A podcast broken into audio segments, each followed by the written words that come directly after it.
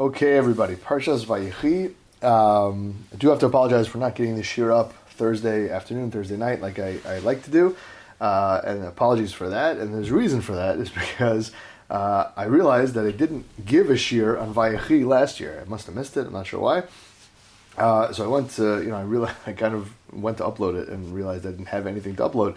So I had to come up with some uh, some stuff. So this is a fresh Parsha Shiur, I guess. Very exciting. Probably should do one of those once in a while. Anyway, um, but very exciting to. Obviously, it'll be rela- related to current events because how could it not be? But uh, fresh Parsha Shiur for Parshas Vayechi coming up right now. Before we get to there, uh, a little bit of an exciting, I think, is an exciting announcement is that Mitzvah Shem, just like we were Zocha uh, to put out a sefer for Sefer Dvarim, so so too uh, we're going to get the book version of Divrei Torah for the growth-oriented Jewish team for Sefer Shmos. That Mitzvah Shem is coming out next week. Bezrat Hashem. Uh, don't know exactly what day. Uh, depends on uh, a couple of things. You know, most specifically, Amazon's uh, you know approval of all the items that are uploaded and stuff like that. Maybe some last minute editing and uh, copy editing and proofreading or whatever. But uh, Mitzvah Shem should be ready at some point next week. So I'll definitely uh, you know try and send that out uh, either WhatsApp or or maybe I'll just record a little intro right at the beginning of next week's share, Parsha Shmos, just to say that it's out. But Mr. I'm looking forward. Very exciting. Then you don't have to listen to this podcast; you can just read it on Shabbos, which is also also very very nice. Okay, let's uh, let's get to Parshas Vayechi. Uh, just very quickly at the beginning, a, a vort that has I feel like makes its rounds, but we should uh, just point it out just because you know the theme of the theme of the year it seems is Achdus. Uh, and the thing that we have to improve on the most, and everybody's talking about, is Achdus.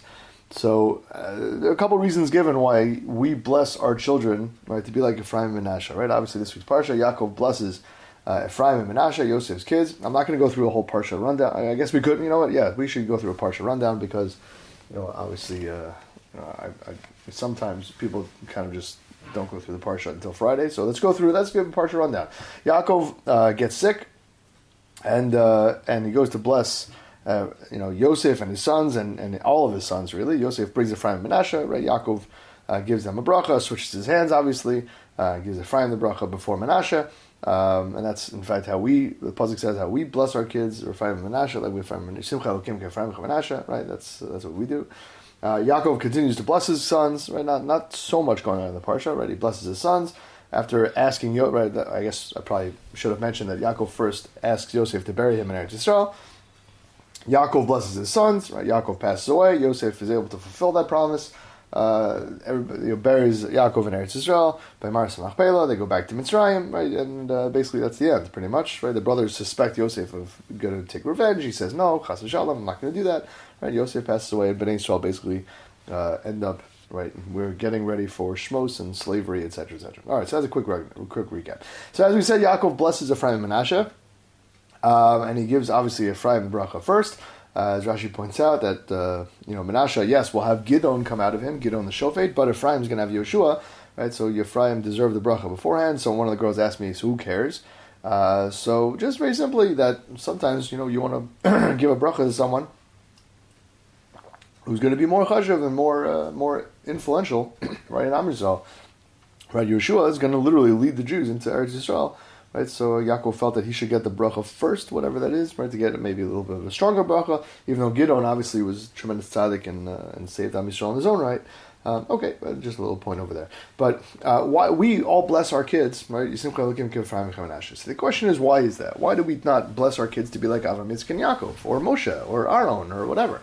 Well, Ephraim and Menashe, as, as great as they were, right, seems to be a bit of a strange and random uh, bracha. So there are a couple answers that are given. Uh, one, I think the most famous answer is, is given by the Oznaim LaTorah, and, and I'm sure others as well that I'm unaware of, uh, is that Ephraim and Menashe right, were the first Jews born in exile and to thrive in exile, right? We know Menashe, for example, was Yosef's right hand man, right? He was his Meturgamon, right? He learned all his Torah from him. Ephraim, the Medrash says, right, would travel from you know Paro's house or Yosef's house in the capital, right, out to Goshen to go learn with Yaakov Avinu. So Ephraim also, obviously, both of them were did did tremendously well. They were the first Jews to be born in, in Gullus, right, and to thrive in Gullus despite the bad environment. And we also want our children, right, despite the Gullus that we're in nowadays, right, to accomplish and to thrive and to grow like Ephraim and Menashe.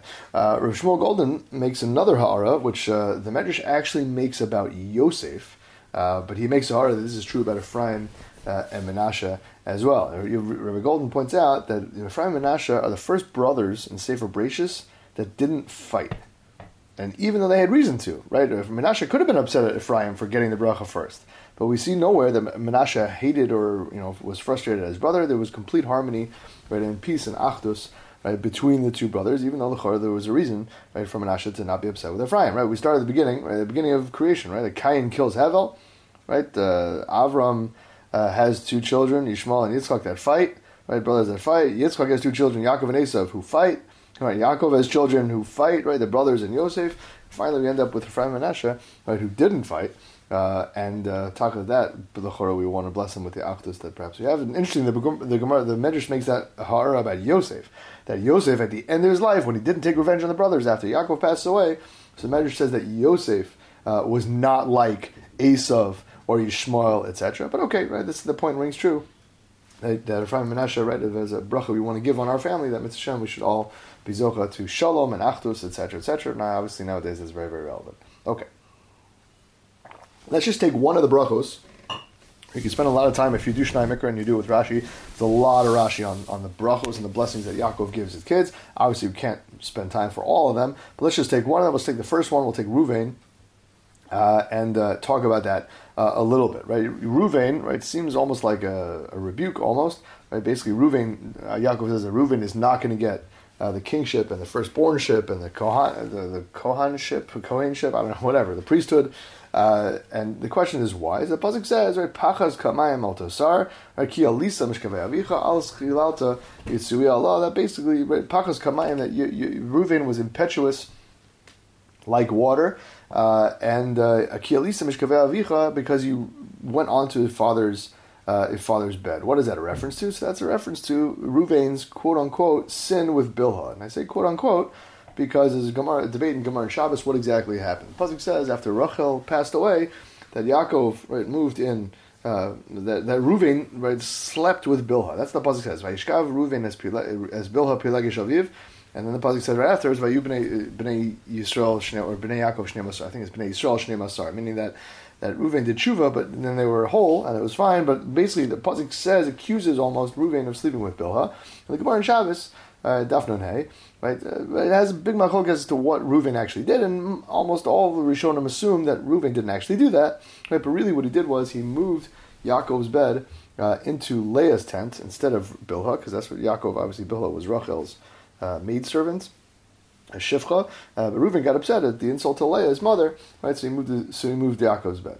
So what exactly? Why? Why would that, right? That chait, right? Passel Reuven from the kingship. Why would why, again that was obviously not great, but why would that you know nullify uh, Ruvain's uh, you know eligibility to be president? How shall we say? So the Ha'amek Davar and the Netziv and the Davar explains explains very very beautifully. It says first of all Pachas Kamayim, right? He jumped jumped into action without thinking. He was impetuous. Right, and, and and he did something that was inappropriate. Fine, okay, we all make mistakes. We all do things without thinking. Um, unfortunately, right? Even though we should, but we all, we're all kind of impetuous sometimes. But then afterwards, says in the Siv, fascinating observation. He says, "Kiel then kialisa al avicha." Then you, you, what it literally means, you went onto your father's bed. What does that mean? So the Siv says, "Chas Shalom Reuven didn't actually do anything with Bilha, but Reuven laid there on Yaakov's bed the entire time to make sure Yaakov wouldn't come back, which is crazy. But it sounds like Reuven stayed there, right in Bilha's tent, just to make sure nothing would happen, as that Yaakov wouldn't come back, uh, uh, you know, and, and move the bed back, as it were. So at, at no point did it occur to Ruvain that maybe this was a bad idea. And explains to the Siv, yeah, sometimes people act impetuously. Right? Sometimes you do something, you make a mistake, you don't think, whatever. But usually, right, at some point, hours later, or maybe sooner than that, right, sooner, usually you realize you made a mistake. Right? Ruvain didn't even have that realization right? He was lying there all night, didn't even come to a point, right? He was obviously very steadfast in his righteousness and d- refused to realize that uh, maybe this is a little weird, maybe this is a little off. And when he finally did tshuva, right? We know that that Reuven did tshuva. When did he do tshuva? When the brothers threw Yosef into the pit. Reuven wasn't there. Why is that? Rashi says because he was in sackcloth. He was fasting, right, for the sin with his father's bed, right? Many many years later. Why did he do that? So Gemara says, and Rashi quotes it, that it's because of Yehuda. Right? The Yehuda admitted his sin with Tamar, so Ruvain right, was realized, oh, maybe I should you know admit my sin uh, right, as well. So he didn't even come to that realization on his own. Right? Okay, fine. You know, Enochanami Dasakenim by the Tosos right, writes that that Ruvain did do tshuva, but he didn't admit it in public until Yehuda did, because Yehuda's thing was all in public. Okay, but there was still he was lacking some sort of right awareness. There was some sort of awareness that he was too too impetuous. The Malbim points out that this is actually what caused Moshe to bless Reuven. If you notice, if it's always very fascinating right, to compare and contrast the brachos that Yaakov gave and the brachos that Moshe gave. Right? Obviously, Yaakov gives brachos in this week's parsha to all the Shvatim. Moshe gives brachos at the end of his life, right? In Parsha Bracha, right? That you're familiar with, perhaps. So uh, it's always interesting to compare the two. So what Moshe said about Reuven was Richi Reuven v'Alyamos v'im Masav Mispar. And then it goes on Vizos Lihuda. Right? It said all he said was Yechiru Vein Valyamos. What, is, what, what does that have to do with anything? So so says the Malbim, beautiful, uh, is that because a, a, person has to be calculated in life, and Ruvain was a little less calculated than Yaakov preferred. And the Malbim says that's a dangerous characteristic to have in life. Yechiru Vein Valyamos, let him live and not die. When you rush through life with making rash decisions, right, that's dangerous both physically, right, and spiritually.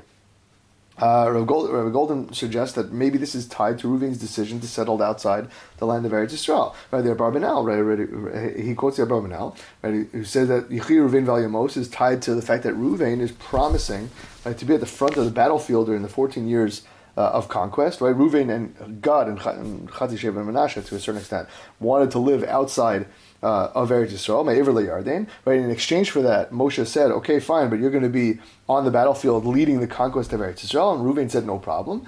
And so Zabarbanel says that's why Moshe blessed him, Yechi Ruvain Valyamos, because he was going to be front and foremost in the battlefields. And Goldin just points out that the impetuousness of Ruvain, right, was still on full display when he just decided not to live in Eretz Yisrael. They decided to cut themselves off. We see some good land, we're just going to live on Me'ever Yarden right? And uh, Moshe wanted them to slow down, take it, you know, and think about stuff, but uh, but they didn't, and that's why he blessed them, right? Yechiru because that dis- that characteristic was was on display. So that's something we have to think about in our Avodas Hashem. Not to rush to action, but to be more calculated. Uh, this is something that the Mesilas Yesharim writes, right? The Mila of Zahirus, so to be careful right, when a person approaches their life and think about whether a person is going to violate a sin or not. Right? He has a whole uh, couple prakim on that. Uh, that's a, something we have to think about, not necessarily to jump to, to rash decisions and make, uh, uh, you know, and uh, you know, and, and, and think about it. Our, our lives, not only in, in the various moments when, when, we're involved in perhaps mitzvahs or averos, but also in general. Right? To think about our life in general. I, you know, the girls asked me this week. I know we had a Q and A. A lot of teachers are in America uh, doing recruiting, so I just popped in to you know cover one class, and I didn't have anything prepared. So I said, "Ask me questions." So one of the girls said, "What's the best advice you ever got in your life?" Well, that's a very heavy question, and I didn't really know what to answer. But one thing I like to say, and just popped into my head, is that uh, think about what you want in life, right? Don't just be, you know, the 85, 90% of people who just kind of live life by just doing whatever everybody does. You know, everybody, guess, goes to high school and goes to Israel and goes to college and settles back in their hometown or goes back to live over here and there. Think about what you want, right? Don't, uh, you know, don't settle uh, for just doing what everybody else does because that's, cause that's comfortable, right? Think about what you want in your life, and, and if that's what you want, and that's great. But made it make it a conscious decision and, and, a choice, not just something that you know you're going along with the flow and and you never throw out an anchor to stop this whole thing and see where the whole ship is going. Right? That's something that the Ramchal writes. And Zahir is that we have to be careful. We should be cognizant that we should be proactive in thinking and choosing right about uh, about our life. Okay, right before Ruvain's bracha. Uh, Yaakov, right, the public says fascinating that Yaakov wanted to tell the brothers about the Kitz Mashiach and nothing else, right? Yaakov says right, let gather around my sons and let me tell you what's going to happen at the end of days, and then he launches directly into the brachos. And Rashi explains, right, again based on the Medrash, that Hashem's Shechina left him, that Hashem did not right give uh, Yaakov the proper nevuah, right, in order to um, you know, to tell the brothers what was going to happen at the end of days. So, a couple lessons from this. A couple lessons from this.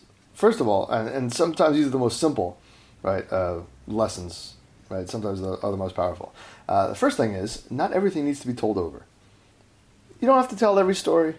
You don't have to. Did you hear about this? Did you hear about that? Let me tell you this. Let me tell you that. Not everything, right? Obviously, a lot of things, right? We are human beings, right? We thrive on story, and we get inspired by stories. Uh, but you don't have to tell everything over, right? I had a personal situation this week. There's a story I tell every year, which I felt and still feel gives tremendous chizuk uh, to the girls. A personal story that, for reasons that will become obvious, I will not share right now. Um, but what happened was, I heard another person sharing a similar, little bit more dramatic story in the seminary, uh, and just you know overhearing it as, as, I was doing my own work, and overhearing it, uh, I thought it was wildly inappropriate. Not like Im- immoral inappropriate, not like inappropriate like that. I mean, like it just didn't need to be said. It didn't sound like something the girls needed to hear. Didn't it, it sounded very extra, and I realized a moment later, ah, okay, why did Hashem make me overhear that in a conversation? To realize that the story that I tell, uh, you know, every year, and perhaps was planning to tell at a mishmar this week or next week, was probably unnecessary. Maybe there are elements of lashon hara. Uh, obviously, I tried not to include those aspects, but maybe there still was some elements of lashon hara. Uh, maybe I was really telling the story for my own therapeutic sake. Uh, and therefore, maybe I was rationalizing and kind of overrating the Musar impact it would have. But either way, long story short, I, uh, I took the lesson to heart and I canceled the Mishmar. We'll probably do it next week and I'll probably tell a different story. Um, and I decided not to tell it. And anyway, long story short, sometimes you don't need to say. Sometimes Hashem prevents us from saying it. Right? In this case, right, as, as the Medrash says, right, it would have been devastating for Bnei Israel to hear how long the Golas really was going to be.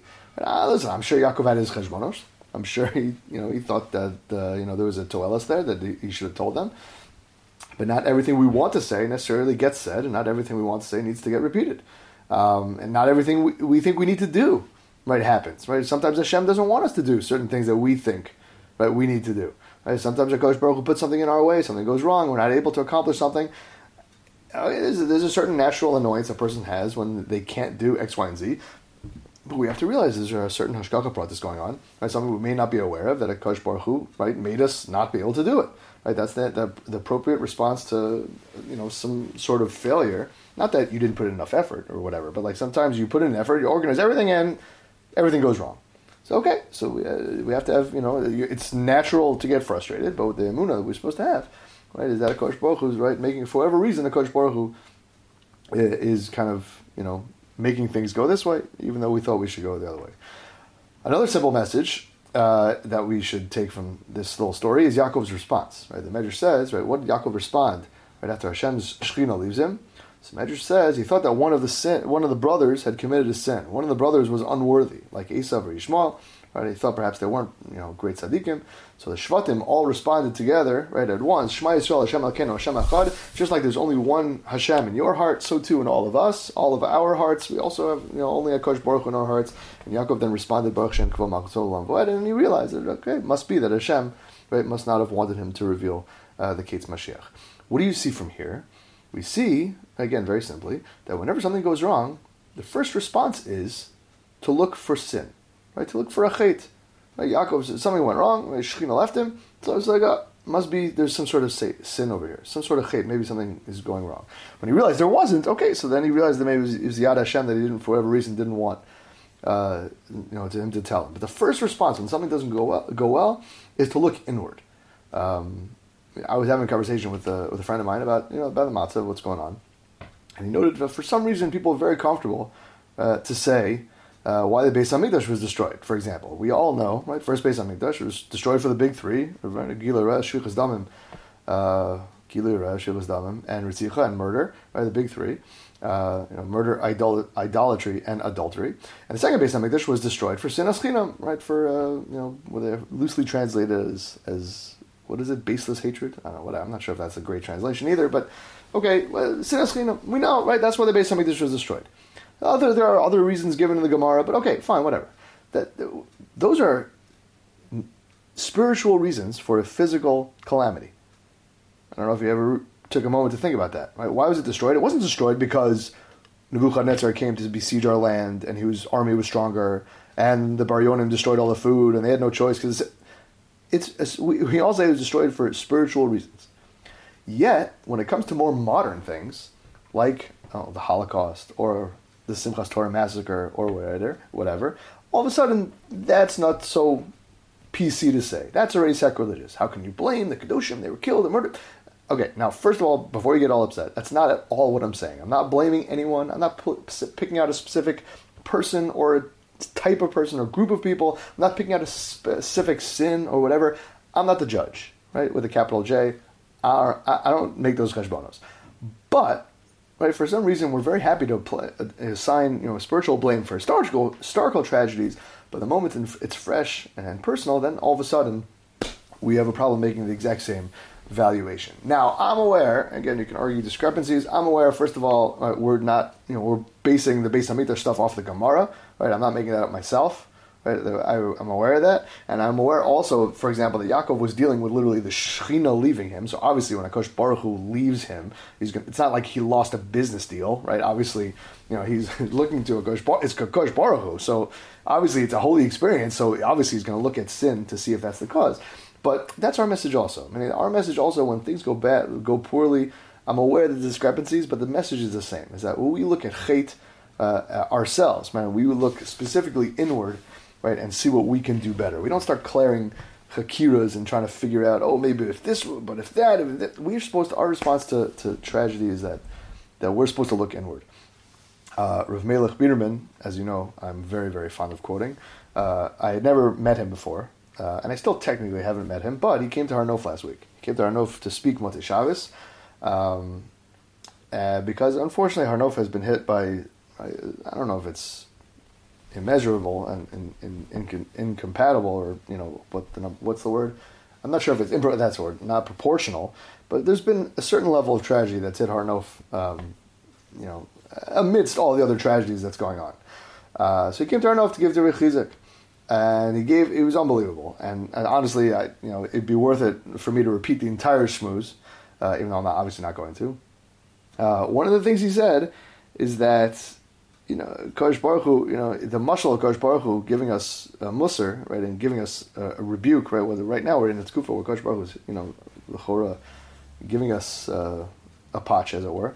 So he said, he gave a tremendous mashal, right, he said, and we'll give a, I'll give a couple of the mushals that he, that he spoke, but specific, that he said, but specifically, uh, he gave a mashal of a father, let's say a father is, you know, working on it with his kid, and the kid is acting out, so the father decides he has to give him a slap.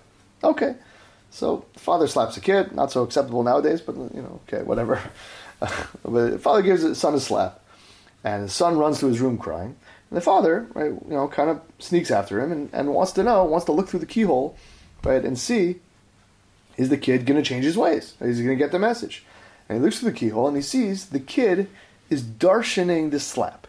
He's trying to figure out, right, the, all the details of the slap. Okay, so there's there's a hand and there's there's a it's made out of flesh and there's a certain speed and it impacts my own skin and then at that point there's a noise and there's a pain and, and my skin turns red and after a few days right it turns it, it goes away and the father's like what?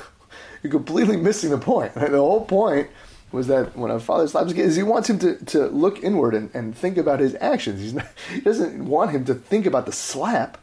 So Melech says. That's what we all do. Don't we all do that? Right? Akash Baruch was giving us a slap. Right? Unfortunately all we're doing is like reading the news incessantly. And oh it happened like this and happened like that and this detail and that detail. What if they could have done this? What could, looks like Hashem doesn't want us to darshan the slap.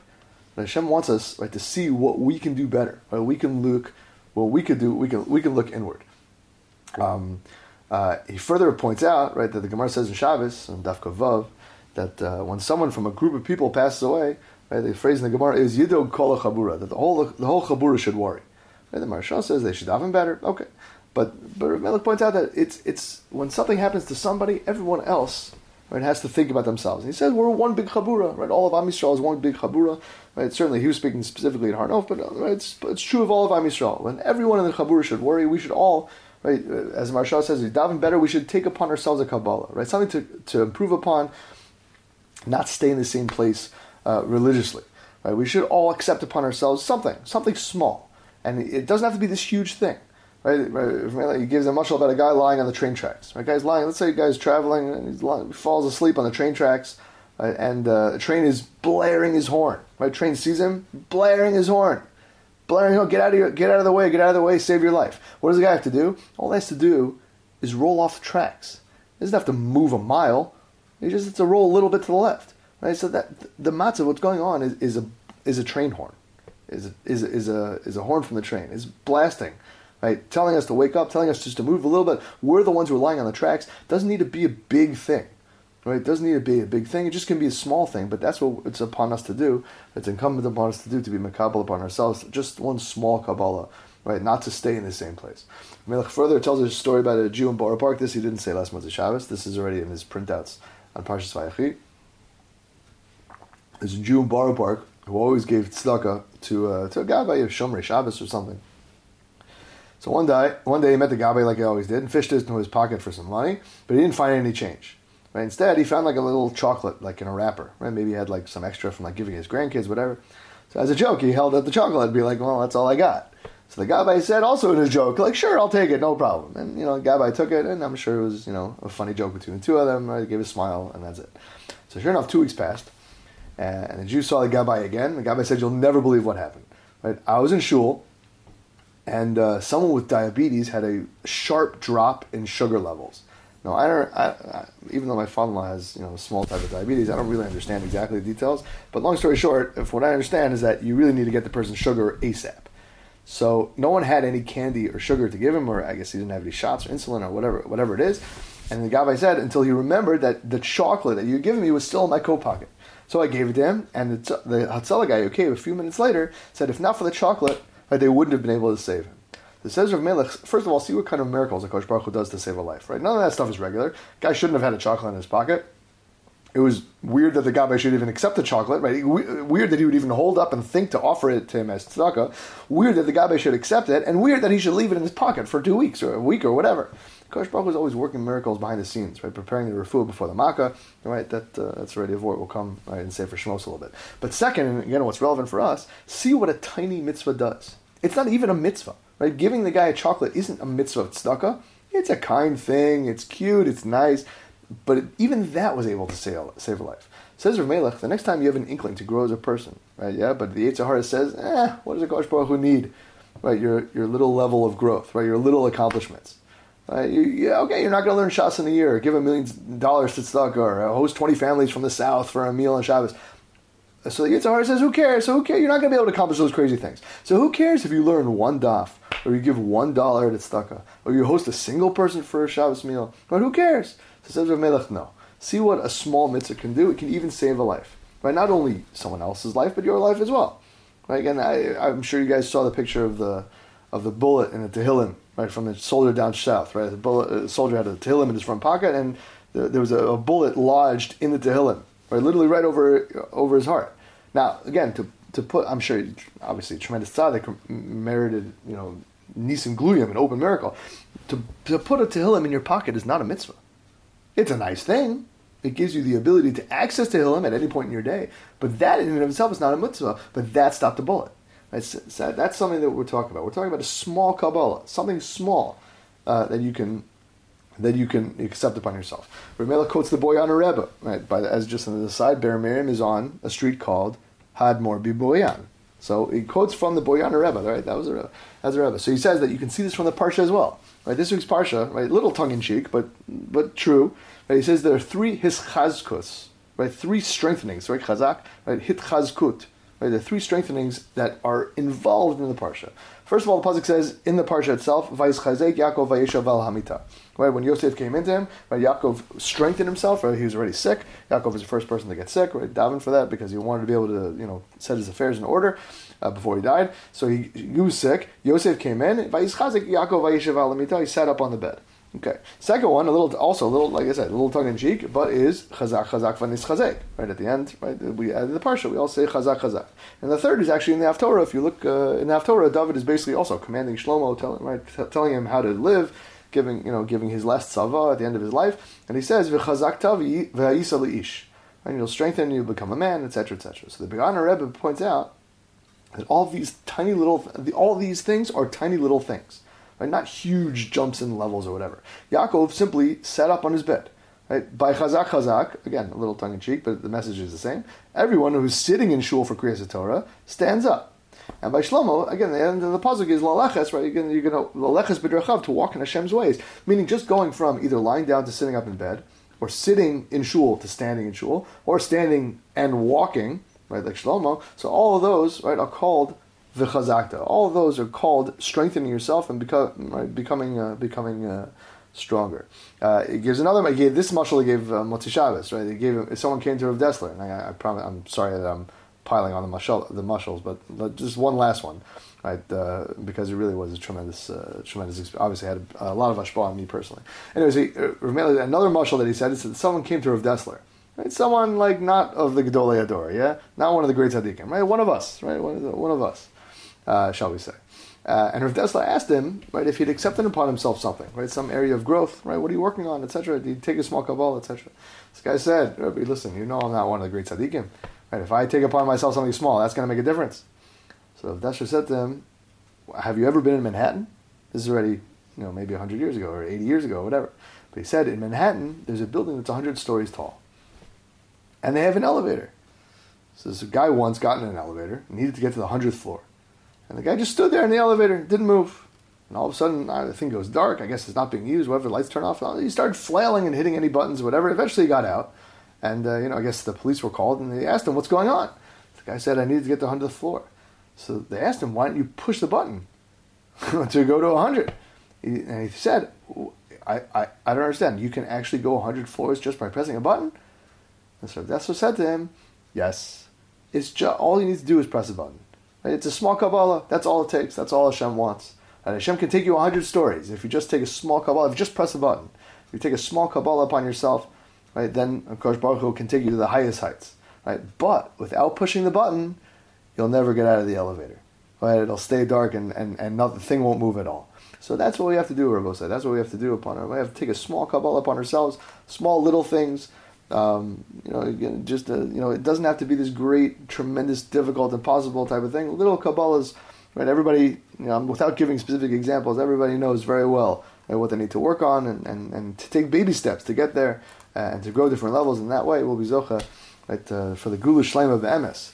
Uh, Everybody should have uh, a tremendous, tremendous Shabbos.